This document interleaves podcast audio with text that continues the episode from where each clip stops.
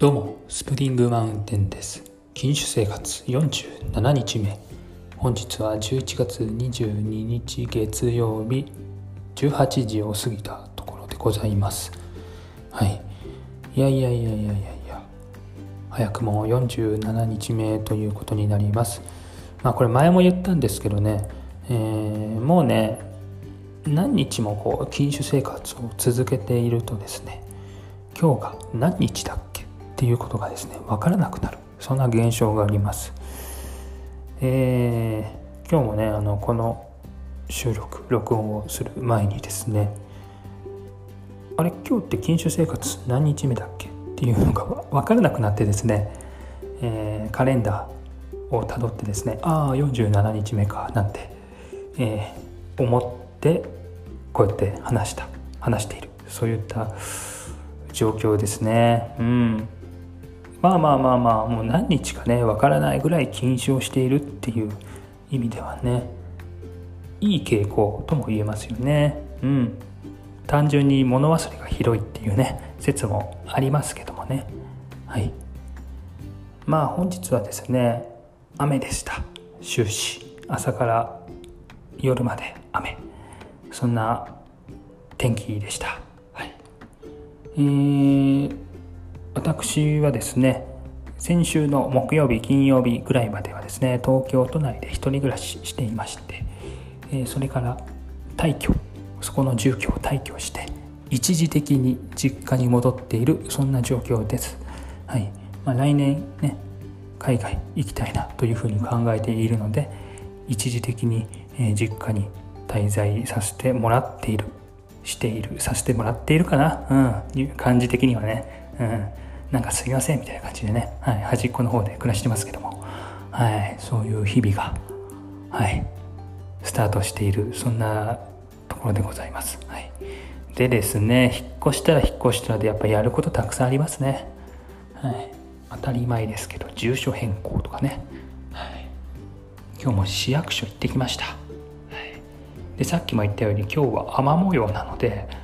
雨にねもう濡れながらこう市役所にね行くわけですよね。はい、で市役所に行くにしても歩きでね行ったんだけどもあこの道懐かしいなとかあこの建物潰れたんだとかあコンビニがいきなりなんかマッサージ屋さんみたいになってるわとかね、まあ、そんな発見がねまああったりなかったりとかねしながらこう歩いていったんですけどもね。市役所のね方は本当にこう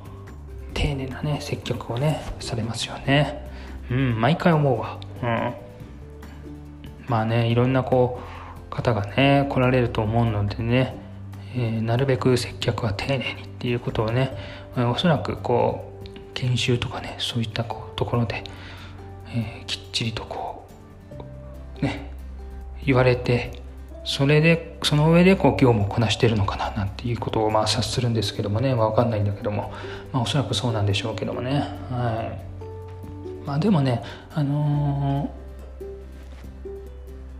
なんか接客ってもういらなくないって思う一面も正直あるんですよね。うん、あこれあくまですごくこう個人的な意見なんですけどね。はい、前々からこう抱えていることなんですけども、うん、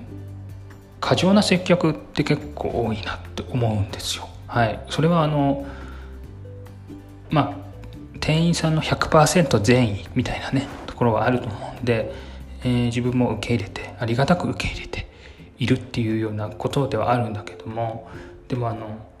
「いらっしゃいませ」とか「ありがとうございました」とかちゃんと言うからそのクレームとか発生するんじゃないのかなってことを思うわけですよ。うんまあ、どういうことかというと「いらっしゃいませ」とか「ありがとうございました」とかそういうのをなくしてもう無言で会計とかしていけば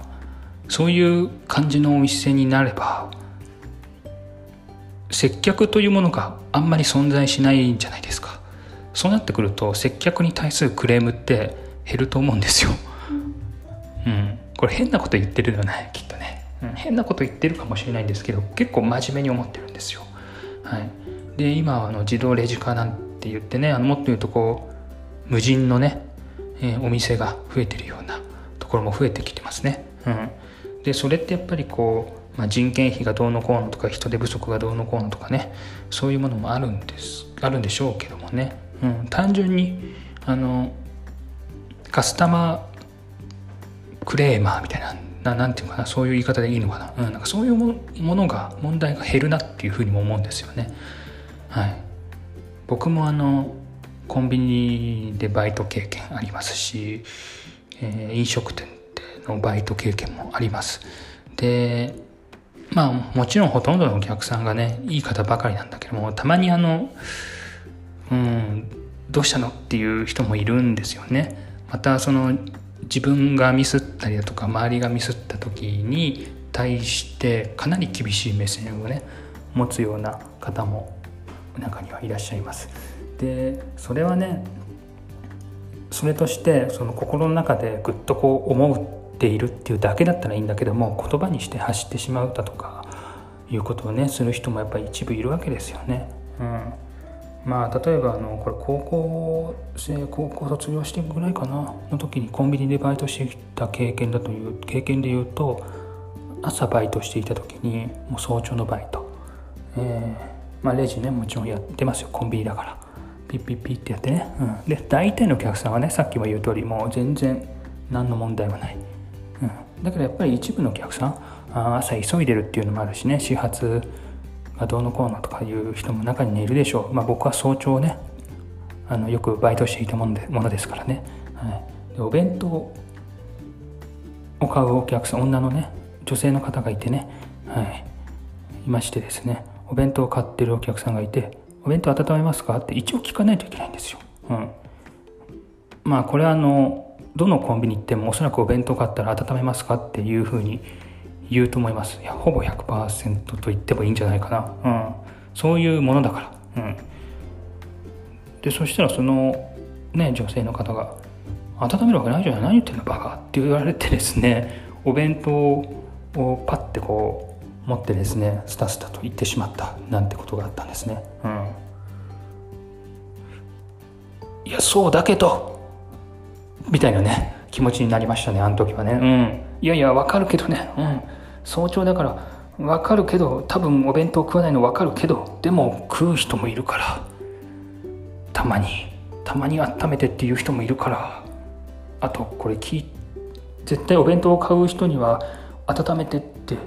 温めますかって聞いてねって言われてるから聞いてるだけなのに。っていうね。ところでね。うん。でまあ本当にこう何気ない一言を言発せられただけなんだけどもやっぱりねなんかこうあそういう人もいるんだって思ってちょっとやっぱ自分的にはショックだったんですよね。うんまあ、だからといってあのその後、えー、バイトを辞めるとかそういうことはあんまりなかったんだけどもあのやっぱりその時は結構へこんでなんでああいう言い方をするんだろうとかやっぱちょっと考えながら、うん、バイトをしていた思い出がありますね。うん、だってもう8年ぐらい前のことだからねいまだにそれ覚えてるってやっぱやばいもんね。うん。根に持ってたわけじゃないんだけど今なんかいろいろ思い出してきたな。ねまあそんなところがありますよね。うん。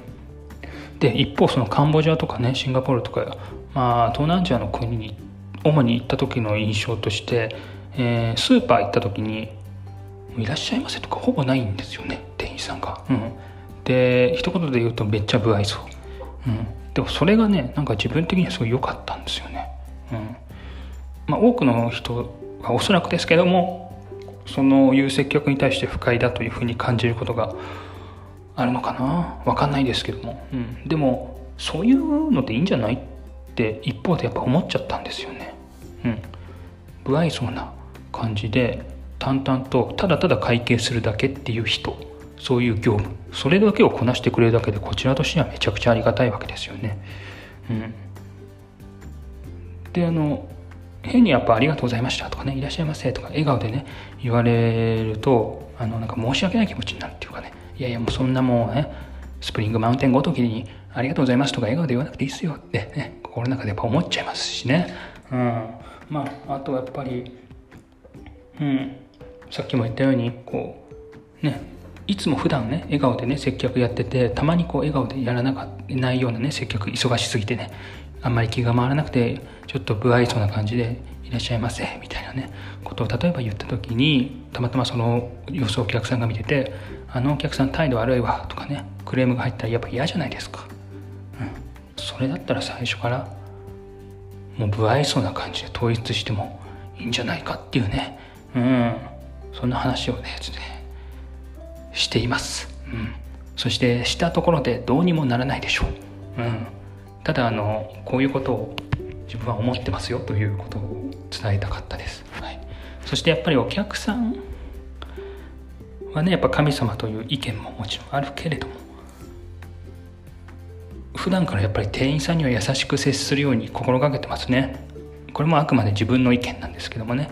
うん、だって店員さん忙しいもん。大変だもん。すげえ頑張ってるもんね、うん、いろんな事情を抱えながらお金稼ぎに来てるわけであってね、うん、それだったら別にちょっとぐらい笑顔じゃなくたってねあの会計が雑でも別にいいっすよ。それは、うん、しょうがないじゃない。自分だってさいろいろある中でこの飲食店に来てるしいろいろある中で働いてきてるしいろいろ中で日々を過ごしてるしそれはもうお互い様だからさもうちょっとこうね度量広く持とうよっていうそんな気持ちでお客さんお客さんじゃねえわ、ね、店員さんには接するように心がけてますね。うんまあマジでわけわかんない人いたらムムっていう感じにはね当然人間なんでなりますけどもでも基本的にはもほぼ何されてもまあどんまいどんまいぐらいの気持ちでね痛いと日々か日々心がけております。はい。そんな禁酒生活47日目に思ったことでした。はい。以上です。そして明日48日目そして49日目となってついに7週間がしようとしてますのでとりあえずは7週間を目標に禁酒生活続けたいと思います。ありがとう。